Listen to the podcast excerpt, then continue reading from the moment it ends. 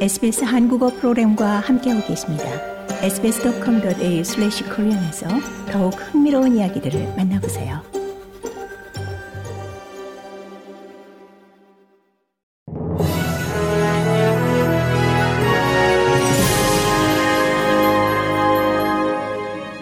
(2023년 10월 23일) 월요일 오후에 SBS 한국어 간추린 주요 뉴스입니다.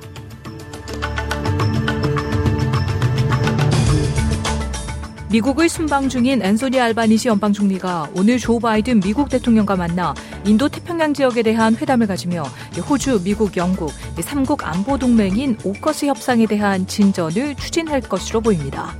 어제 호주를 출국해 4일간의 미국 순방 일정을 소화 중인 알바니시 연방 총리는 2022년 총선 승리 이후 아홉 번째로 바이든 대통령과 회담을 갖습니다.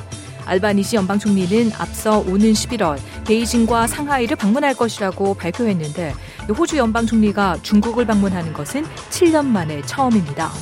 바이든 미국 대통령과의 회담에서 알바니시 연방 총리는 중국에 수감된 호주인 언론인 청레이가 석방되고 호주가 중국산 와인에 대한 중국의 관세 부과 문제를 세계 무역기구에 제소한 것을 중단하기로 결정하며 호주와 중국 양국 간의 긴장이 완화됐으나 미국이 계속 인도 태평양 지역에 대한 집중을 이어갈 것을 촉구할 것으로 보입니다.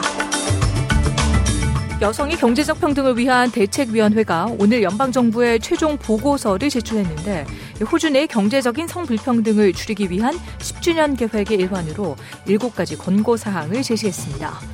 해당 보고서는 보편적인 차이드 케어를 즉각 설치할 것을 요구하고 이 육아휴직을 52주로 확대하고 이 기간 동안 퇴직연금인 슈퍼애니에이션도 지급할 것을 권고했습니다.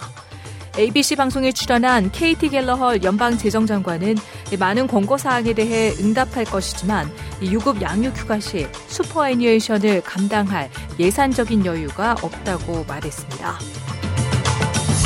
자택에 대한 산불 위험을 이해함으로써 산불 시즌을 더 잘 준비할 수 있는 긍정적인 변화를 만들기 위한 새로운 앱이 출시됐습니다. Bushfire Resilience 앱은 각 빌딩에 대한 산불 위험을 평가하는 세계 최초의 도구로 연방 정부가 2019년 검은 여름 산불에 대한 대응으로 지원한 예산을 통해 개발됐습니다. 비영리 기구 Resilient Building Council에 의해 개발된 이 앱은 사용자가 제공하는 집에 대한 정보와 지역 환경과 현재의 기후에 대해 수집된 데이터를 기반으로 산불 대응에 대한 권고 사안을 제공합니다. Resilient Building Council의 설립자인 케이트 코터 CEO는 저비용의 조치가 상당한 변화를 만들어낼 수 있다며 이번 여름은 2019년 이후 최악의 산불 시즌으로 예상된다고 말했습니다.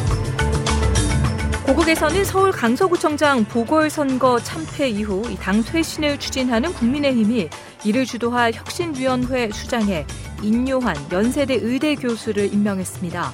전남 순천에서 자란 인 교수는 개항기에 미국에서 건너온 유진벨 선교사의 증손자입니다.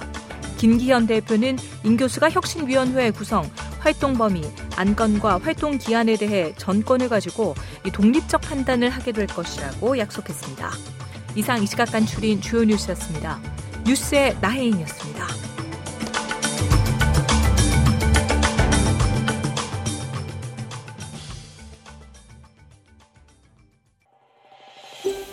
더 많은 이야기가 궁금하신가요?